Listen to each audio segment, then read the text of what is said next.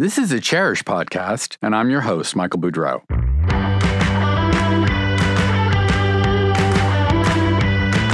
I'll be taking you for an inside look behind the glamorous facade of the interior design industry. At a time when every aspect of the business, from sourcing to trends to marketing to dealing with clients, is undergoing rapid change. Few designers have made as great an impact in as short a time as Ken Fulk. In the past decade, his theatrical take on historical styles has resulted in stunning homes in San Francisco, New York, Montana, and Cape Cod. His designs for hotels and restaurants, from the Battery in San Francisco to Legacy Records in Manhattan, have set new standards for conviviality and hospitality. He's a darling of the Silicon Valley set, and his loving approach to the past, mixed with his own joie de vivre, have influenced a generation of younger designers. He's known for being a natty dresser, a bon vivant, a dog lover, a generous host of extravagant and memorable parties, and a dedicated supporter of causes large and small. It gives me great pleasure to welcome Ken Fulk. Hi, Ken. Hi, I want to meet that guy. He sounds good. he is. So, I know you're one of the hardest working designers in the country today. That's well known. But I think to a lot of people who don't know your background or whatever, you're like a bit of a Gatsby character. You know, you seem to have come out of nowhere a decade ago, and suddenly everybody knew who you were and everybody was impressed with what you were doing. So tell, I know you're from Virginia, but talk a little bit about your background and how this came about. I do often say that I made my life up. I moved to San Francisco shortly after college. I met my now husband in Boston and moved to San Francisco and truly made up my life. And if you're going to make up a life, you better make up a good one, I, I think. But I was I was born in Virginia. And I think you did. I did, right? I want to be me when I grow up. Um, and I did. I grew up in a small town in Virginia, in rural Virginia, and always had what my mother called illusions of grandeur they would bring me out at dinner and say, Tell everyone where you're going to live when you grow up. And I would say, Manhattan. Yeah, I had not left my hometown at that point. And they were like, Where will you live in this place called Manhattan? And I would say, A penthouse. I believe me, I relate to that. I definitely had illusions of grandeur, but I always saw life through these sort of not just rose colored glasses, but, and it really wasn't about really trying to be grand myself. It was that I thought life should and could be lived a certain way and that nothing should ever just be taken for granted and that I wanted to bring everyone along for the journey because I wanted it to be better for them. And I felt like I didn't necessarily, I mean, I did know it at the time, but I didn't know that it would be a profession or it would be my life's work but it was part of my DNA and I wanted to bring people along for this journey. I saw life, I write about it in our first book of that I always saw life in a cinematic fashion, that that it was as if a troupe of dancers would come from stage left at any moment. And I wanted everyone else to experience it that way because I thought how boring or uninteresting or sad if they don't get to have all of these wonderful experiences. And so it's kind of how I created my own world and my job. And what's interesting to me is, uh, I mean, like many successful people, you're very, very talented, but you also had great timing. And you arrived in San Francisco at a time when the tech boom was catching on. And, you know, at least judging by the HBO series Silicon Valley, a lot of those tech guys are maybe not the most sophisticated culturally. And one of the things that always impressed me about you and your work is how you invite people to live better.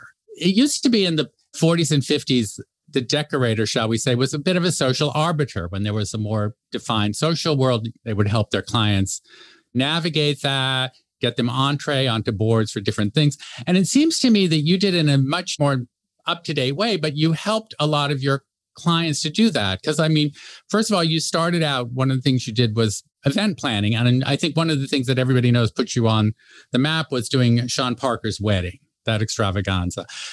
But I'd love to know your take on how you encourage people to live better on a day to day basis beyond the wedding, beyond the fabulous weddings. And I know you did Kevin Systrom's wedding, day to day, and how you brought that into their lives.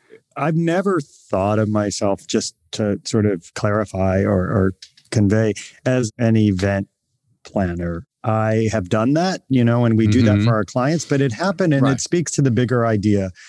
We want it, much as you described, to sort of create lives for our clients. When we do a job, it's the knives, the forks, the spoons, the shampoo, the candle that's burning, the flowers, it's the pantry is stocked. And it's not simply just being an arbiter of taste, it's helping them live their best lives. And so it's different every time. This isn't like, Right. No, you don't have a standard look. That's so that's what makes it hard work because you have to care Mhm. about these people, you have to learn about them, and you have to help them manifest this. And so I think really it was who I was from as part of it wasn't a plan. I started one of the very first jobs I had was for a client who loved my taste and I helped them with their house and suddenly she was going to get married and I'm like of course I can help you do the wedding and and I would also help you do a dinner party or pick out a tie to wear on CNN, what, whatever that was, I was that guy. And so when I first came to San Francisco, it wasn't like I landed and it was rainbows and butterflies. I worked at our friend, our mutual friend, Gene Tartaglia, had a, a beautiful restaurant and I ran the front door and I was always dressed up then and people thought I owned the restaurant, but I was just the host making enough money so that I could have my day job. But it did. It was a fortuitous moment that I happened to be in this city and happened to be San Francisco is a mythical, magical place. And it is celebrated for its diversity. And yet that diverse community doesn't always come together. The the tech folks, the old blue blood moneyed folks, the leather community, the drag queens. And I was always questioning, well, why not? And so I would have parties and I would bring them all together. And it felt genuine and sort of safe and fun for everyone. And so it kind of lit a match where I connected with all of these folks and I became connected to them. And um, certainly it helped that I was here at a moment in time where vast fortunes were made. You know, we were living with the Thomas Edisons, the Henry Fords of our time, people who have changed the way we live our lives. And I'm setting in the room with them. And not only setting in the room with them, I'm crafting their lives and alongside them. And so it was an amazing time, but it's been, while it may appear that I suddenly kind of came out of nowhere, it was just sort of my own journey, but it wasn't, it wasn't fast. I, I didn't feel like it to me happened overnight, but I do think suddenly for some people, it seemed like I was everywhere. But as is the case with all the best overnight sensations, a ton of hard Yeah. work, years a- and years of hard work bef- before, before that. right. yeah. right. But I think you raised a good point too about why you had such successes. I do feel about your work that there's a real authenticity to it and a real pleasure to it. And you convey that pleasure to your clients and you grant them permission to live with pleasure and to live with beauty, which I think a lot of people don't allow themselves. And my question to you is how do you continue to translate that visually? I know you love the past and you know your house in Provincetown is historic and is full of old things. And the industrial aesthetic that was so hot probably 10 years ago or whatever and still has an influence. How do you do that in terms of visually translating people's desires or showing them the desires or Sure. maybe not even aware they have? every project we do starts with a, a written narrative, which I think some people may find surprising. For someone like me who's very visual, for a, a field that's very visual, that we start with words. I find that hugely encouraging. we are we are storytellers, and in order for me to work with a team, and in order for me to articulate the client, we tell a story, and everyone is different. Someone once said to me, no wonder you love your job. It's like you're a serial entrepreneur. Everything is new. And so it's not like we don't bring our own point of view or our own proclivities, but every time we start a job, it's a clean slate in my mind.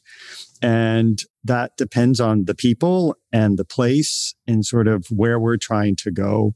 And I often get asked, like, you know, what are your sources of inspiration? And certainly used to travel. we have, right. You know, on a day, will again. a day-to-day basis. You see things, but I do have this weird sort of well of ideas of weird things that run in my head and I call them movies. And so every project, whether it's a wedding, whether it's a dinner, whether it's a 300 room hotel or a, a grand residence, a 17th century monastery, whatever it is, it has its own tale. And so I think that that's what keeps them so sort of unique and that they all start through the same process with us. And there are these movies in my mind and i guess i hope i never run out of them because then i'll be in big trouble. Well it's interesting because ralph lauren's the only other designer i think of who talks about his work in terms of movies you know and he has not run out of ideas so i don't think you need to worry i wanted to ask you we mentioned hospitality, hotels and restaurants, and God knows you've done some of the most influential restaurants, certainly in New York, Carbone and Sadelle's, and now Legacy Records. And I know in San Francisco, you've done so many restaurants. What's the difference between doing a home and doing hospitality, a hotel or a restaurant? Do you approach them differently? Do you still do the narrative for the hotels? We don't. We don't approach them differently. We mm-hmm. approach every, which may seem weird. That's the one standardized thing. We have the same approach in the fact that we write the words down, then we begin to visually tell the story. And so that's the only, I think, formulaic thing that we do is mm-hmm. that's a process. And that process allows us to say, okay, here's the pitch basically for the movie. And everyone sits around the table. That's the team on the project. And we describe it. And then we go away and we sort of visually begin to bring it to life. And so when we do hospitality projects like Legacy Records, it starts with a story. You know, that was a whole building there in Hudson Yards. And so there were private residences and multiple venues inside of it. And so it was a very layered story and began the name of that place really came from uh, historically there was a recording studio there. And that's where the, the name Legacy Records comes from.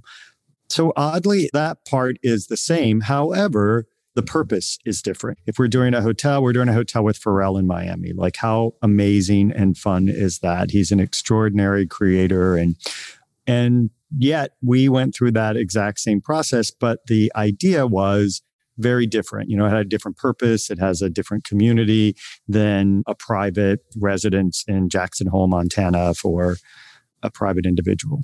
Right. And when you do a, a, hotel or restaurant, you do every detail of the branding. Is that correct? I mean, don't you do the logo, the uniforms of the servers? We do. Yeah. And how important the, is that to shaping the whole experience that a visitor or uh, you know somebody who's staying there or somebody who's going for dinner? How important do you think that is? Is it a subliminal thing that people notice or we don't ever pretend that we are the only sort of creative engine in any project. And we are wonderful collaborators and we want to learn from all of the amazing people. But for nearly every project we do, we sign on as the creative director. And especially in hospitality, where that means creating the experience from beginning to end, because I think what feels and what helps places be successful, but also have them feel genuine and interesting and engaging with folks is to have that holistic approach, to have something that has a thread that goes from beginning to end. And so we worked on a project, the Commodore Perry Estate in Austin, Texas, which we actually own a piece of. That's kind of the latest thing. oh, congratulations. Well, we've begun to take stakes in things rather than just create them. I right. feel like we're going to believe in them. We should actually invest in them. Right. It's the same and amount of work. So, right? Yeah. So and as well. So why not? If I'm putting my heart into it and I'm sort of creating right. these things from whole cloth, why not uh, kind of put your money where your, your mouth is, as they say? But for instance, there it's everything from what the person who greets you is wearing to the business card to the shampoo in the room to any touch point through the process we're a part of. And I think that that rather than taking something and sort of taking the ingredients and then putting them together and trying to bake this thing, we are sort of the chef the whole way along to ensure that it's cohesive and that as disparate as it may seem in places, that it has that thread, as I say, that runs from beginning to end. And is it easier for you to work with a historic property which has a backstory, or do you prefer to create a whole new story? I mean, I know you love history and you love antiques and vintage pieces. Seems like I don't think you've ever done a project that hasn't incorporated a fair amount of vintage. I don't know that I definitively have a choice. I personally, I live in homes that have a history and a story to them and, and are actual historic uh, properties. But I don't know that from a from a work standpoint that I have a preference. If a place is from whole cloth and has never existed, it's a wonderful opportunity to create that because it, it doesn't, I think it's probably easier at times when something already as they say in the South, grow where you're planted. You know, it's right. it's it's sometimes when you have like the Commodore Perry estate was an interesting dichotomy. There was a 1920s Spanish influenced mansion that was built on this property, but then we built 50 auberge hotel rooms and a new restaurant, and but we had a lot to work with. Whereas the Legacy Records example that was built from scratch. You know, there was nothing that existed on that that site. It had been demolished. but demolished. you did know the so history, the music history, and I'm sure I did. And we always sort of find some some piece, some you know reference because even when we do, which people don't always associate with us, but we do a decent amount of it, even when we do very contemporary work and modern work. Um, you know, I think that there is something that for people to want to sink into something, to feel like, you know, when you walk into a room or to anything, event, as blown away as you are and as excited as you are, and you're like, this is beautiful. I've never, it's not good if you feel like you don't belong. Like if you don't feel like you can sit down and enjoy yourself and have a beautiful meal, or if I'm delivering a house to you and you're like, this is amazing, but it's not us. I don't feel like I'm comfortable here. I can't. And that's important to me because I would I would not think that we were successful in our job if we didn't craft spaces that felt welcoming. And part of that is to somehow give them a mystique as if they're like nothing you've ever seen, yet there's something familiar about them because it's that familiarity that sort of gives us permission to engage. Right. It's that balance. You you have to like the familiar and then the oh i've never seen this before. This is fabulous. Yeah. It's very very hard i think yeah. And that's the sort of secret recipe. Yeah. And you manage to hit that note all the time. It's amazing to me. Hi, everybody, and thanks for tuning in. I hope you're enjoying the Chairish podcast. My name is Anna Brockway, and I am the co founder and president of Chairish. Professional designers are invited to join the Chairish Trade program to access special benefits like net pricing, and a special trade only customer service hotline. New this year, we're also introducing a loyalty program where designers earn $75 in cash for every $5,000 they spend on Chairish. We do hope you'll join us, and in order to do so, please visit chairish.com backslash trade. That's spelled C H A I R I S H dot com backslash trade. And now back to the show. Tell me a little about the St. Joseph's Art Society, because that's one of your more recent ones. I mean, I've had the pleasure of staying at the Battery, and I know how special that is. But I, the St. Joseph's Art Society seems to be a huge success, and I haven't yet seen it, sadly, myself. So tell tell me a little about that. It's an extraordinary thing, and probably the most personal and perhaps audacious thing that I've ever been engaged in. The physical structure is here in San Francisco, but then I'll talk maybe for a moment about how it's a bit become bigger than that. But it is a 1913 National Historic Landmark. It was a Roman Catholic church. When you say church, people think that it's a quaint little chapel. When it was built, it was the largest Catholic church west wow. of the Mississippi. It is a grand, it's much more a cathedral. It is a very large, dramatic, and you know, I can't right. take credit for any of that. It was beautifully designed and epically designed. It was damaged in the 1989 Loma Prieta earthquake and red tagged. And at that point, it was a, the church was deaccessioning things. There was a Filipino immigrant community that, that didn't have the, the means to sort of try to figure out how to save the building. And it's a giant stone building in earthquake country. And so it sat there. And I would drive by it on my way to work almost every day. And I would look at it and say, wow, look at that amazing church. I wonder what they're going to do with it. And then finally, I was like, someone, they need to tear it down. They've waited too long. Yeah. It's too sad and it's too. But I'd never been inside. And I went inside about five years ago and it was filled with maybe 10,000 pigeons. Hi. It was raining inside. It sort of looked, I've yet to be in Havana, um, but in my mind, it looked like Havana or maybe something decrepit in Sicily but it was breathtaking. It literally was one of those. and I said, I think I'm supposed to buy a church. And, I love that you were um, open to that. And originally, I thought I was going to move our studio there. We have a very beloved building here in San Francisco that we call the Magic Factory. It's a beautiful old furniture factory that, that was built around the same time, the turn of the 20th century and it was notoriously an S&M leather factory, which gives it even a more illustrious history. But we thought, well, maybe we will move our studio to this big, beautiful church. And then it became apparent to me that even in with my illusions of grandeur, that that was perhaps not the best use of the building to have it just for us. And so the big idea really came from the fact that what do we do? What do we do on our best day? Who are we? Who are we as artists? Why is it important? And began to look at that and to look at the idea of community, of connecting people around art and beauty, connecting established artists with emerging artists to show them how, like, how wonderful is that? The fact that someone who's made it can actually be connected. The people they think they may never meet, they're going to be in the same room with them. And then also connect them with patrons. Yeah, that patrons are good. patrons are good. And so that became the big idea that we would start a very old fashioned art society. It is now a 501c3. It is, it's been called Ken Fulk's new private club, but it's really a foundation where, which is called the St. Joseph's Arts Foundation and whose mission is to, to truly promote art in all of its forms. So, culinary arts, visual arts, performing arts, literary arts across the board. And it's not simply about being a new arts organization, it's really about being fostering the community and being a resource to the myriad of amazing arts organizations that exist here in San Francisco.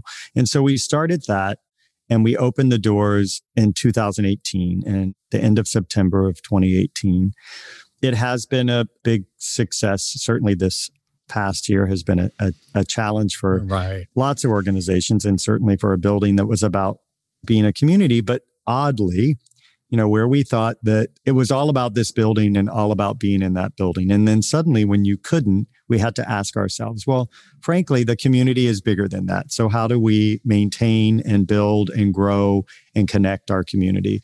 So, we've done, and the team has done an extraordinary job of virtual programming and maintaining and not only maintaining but growing Amazing. it which brings us to to Provincetown. We we happened to that's what I, that place I wanted a, to ask you about because a forlorn house across the street. right. Um, that 1760s old sea captain's house that was also the home to a legendary woman named Mary Heaton Vorse, whose granddaughters approached us and said, our grandmother's house is, is going to fall into the wrong hands and it you know we don't have the wherewithal to save it but we hear you love this town and maybe you would and so we have now created the Provincetown Art Society there, which is, is linked to St. Joseph's honoring her legacy. She was an amazing woman who far ahead of her time. In 1906, she came to Provincetown. Wow. She was an amazing labor activist, a civil rights activist, suffragist. She was the, on the conference of women at The Hague to wow. get women the right to vote. Uh, amazing. She amazing. Uh, bought the wharf in Provincetown, known as Lewis's Wharf, and opened its doors as the Provincetown Playhouse, where Eugene O'Neill performed. Absolutely famous, uh, very famous. And so she's someone who who sort of outlived her. She died in 1966, I think.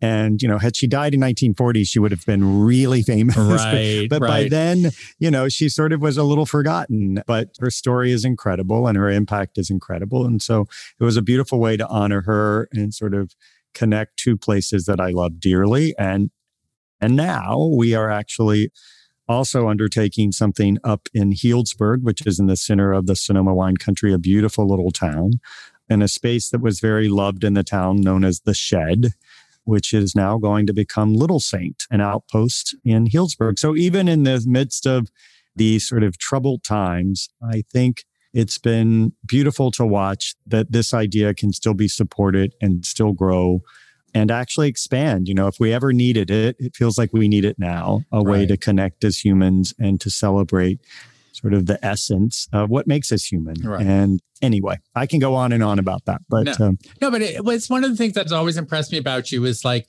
you, maybe you have these movies in your head, but they're CinemaScope. You take the widest view. I mean, a lot, a lot of people buy a house in Provincetown and they renew it, refurbish it like your beautiful house, and then they go and enjoy it. That's all they do. You see the town as an opportunity. It's like you would see Healdsburg. When you're, these are opportunities, and you really expand out and let your vision and your support really because you this is a ton of work that you do on behalf of these towns and Provincetown and what you've done there and it's it's really really impressive that you become an active citizen of these places where you live and not just living the private life but you live a public life that welcomes a larger public in and I find that really really impressive thank you. I, I, I try. Um, yeah you you succeed you do re- and it is very well, very like impressive. I, I always think there's a great quote from Steve Jobs, and it says like, if you're not going to make a dent in the universe, then why are you here? And so, if you're not going to give back and try to uh, Eh, help, But it's not always that easy because No, I know some not. people it's not. don't want change. They don't like outsiders. They don't like fresh energy, you know, and I know No, it's not. It's not some always. criticism. Right. But I think you win people over eventually, Ken. You, you, you know, it's part, part of your charm. Your passion doesn't go away. You don't give up. And I think that's a great thing. So getting back to the movies in your head, you know, that this vision, I know a lot of our listeners who are designers and look to you for ideas and I'd love to see where you're up to. What movies are screening in your head at the moment? Are there periods that you're thinking about? Is there like a color palette that's intrigued you? Because I know you're a wonderful colorist and you use color I so love color. wonderful. Right. Yeah. Um, So what are you thinking about now? I don't what have do you a lot of black ahead? and white movies in my head.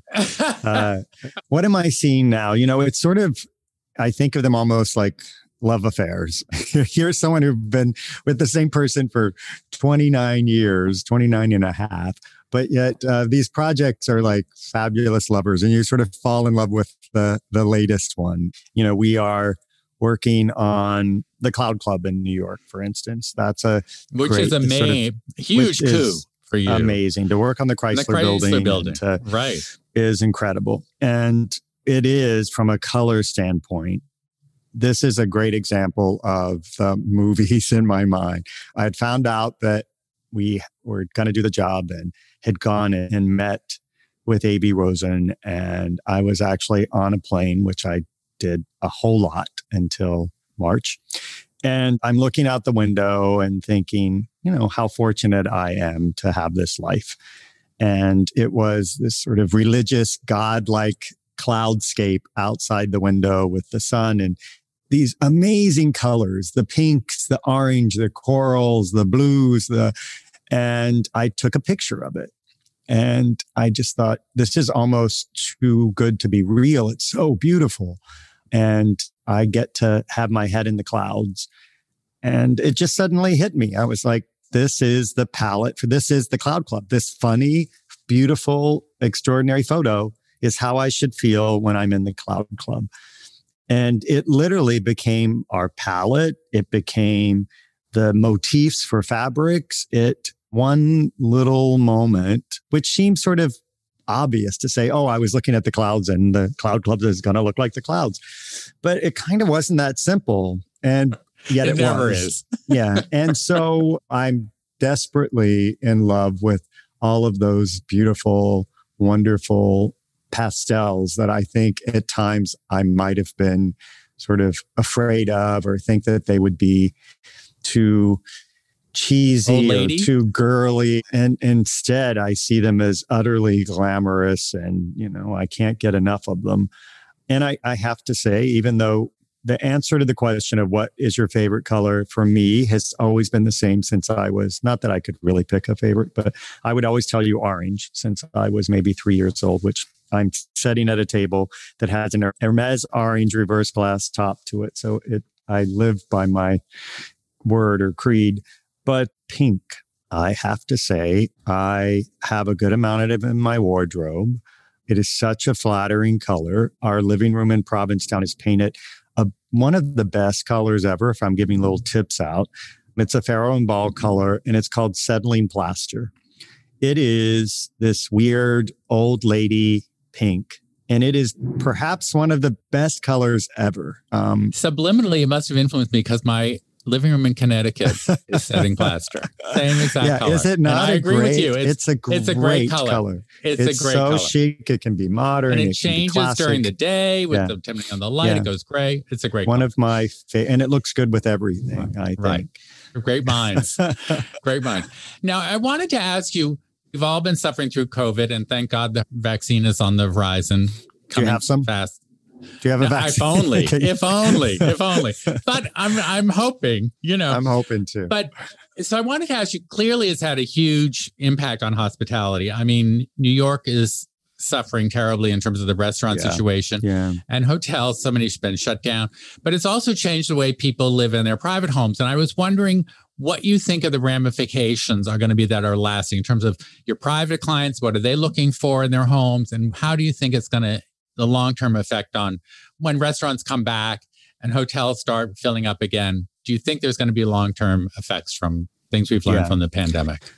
So we we actually own a restaurant here in San Francisco called Tosca, which is a legendary mm-hmm. restaurant. If you're a San Franciscan, it's a hundred years old, beloved restaurant that three of us went in and became the owners of last year, just in time to refresh it and not open because of COVID. So I have deep personal connection to outside of my my work, but to the huge loss of, you know, now we're in lockdown again in San Francisco and we spent all this money to open this great parklet and we weren't making any money. We we're just losing money, mm but it was keeping right. people employed. And so right. I have, right. despite my own personal good fortune, I have a lot of real connection to, to witness other than I can't go and hang out at the coffee shop anymore, but I, you know, you really witness the difficulties that, that are facing people.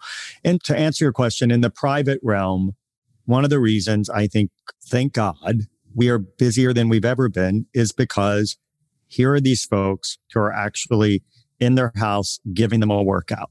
They are living in right. their houses in ways that they've never lived in them. You know, Those and they're kitchens filled never saw such activity. Never saw such action. Guest bedrooms that kind of didn't matter matter because they're filled with kids or relatives or kids' friends. Um, home and, offices, yeah, home offices, movie rooms, that you name it. Um, more space the idea of having a place to escape to if it's you know another home to get to.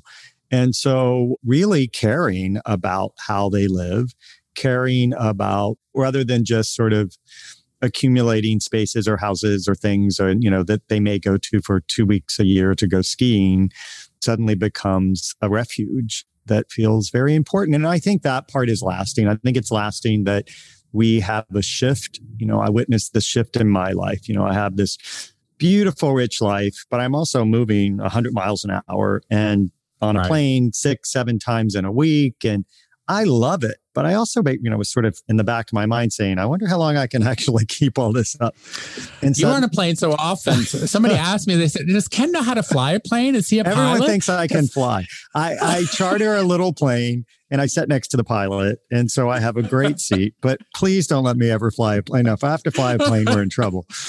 I said, I don't think so. I don't but... think, no, no, no. I'm not actually flying. I'm just uh, the co pilot. And so, I was on a plane a lot, and suddenly when your life stops, I think that is one of the things that is the hidden beauty and all of the difficulties and the tragedies and the loss that everyone's gone through, and certainly some far more than others, is that the connection to our homes, to our families, to it's a revelation to me, certainly to my clients, that I could operate my business and not have to go move as much, that we could be effective and do all of these things. Do we still miss and want and expect that we will go back to more face to face? Of course. But I think something that may have been out of balance has been rebalanced for people, which I think will be one of the beautiful things coming out of this. As far as hospitality goes, I think certainly a respect and an understanding of how we think about ourselves and how we I don't think we're always all going to be setting six feet apart. And that, you know, I think a lot of us have a lot of pent up. We can't wait. Like I'm a hugger. And the fact that I yes, haven't been able to hug people, I'm like, oh my gosh.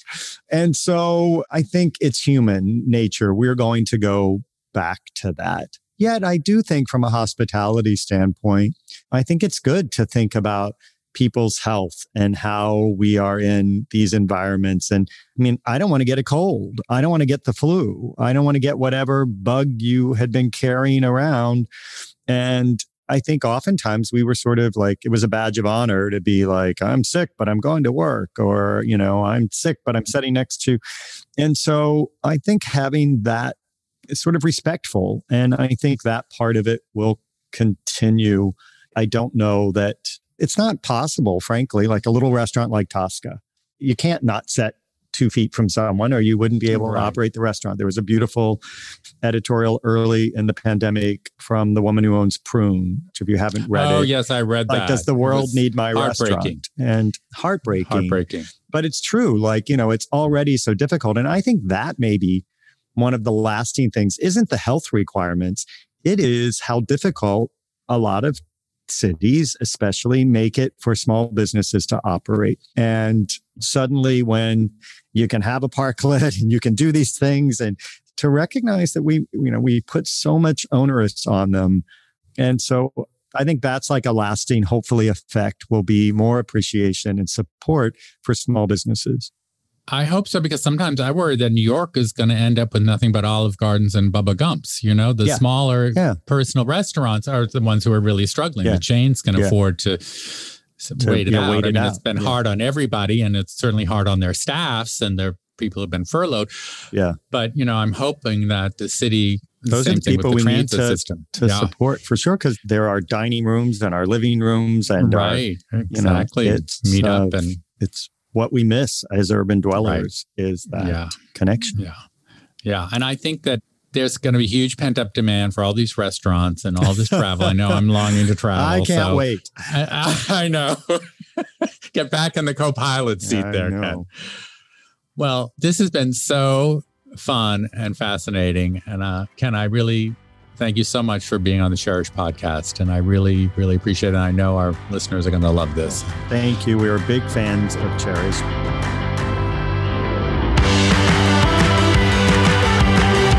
Thanks for listening to the Chairish podcast. If you enjoyed this episode, please tell a friend or colleague.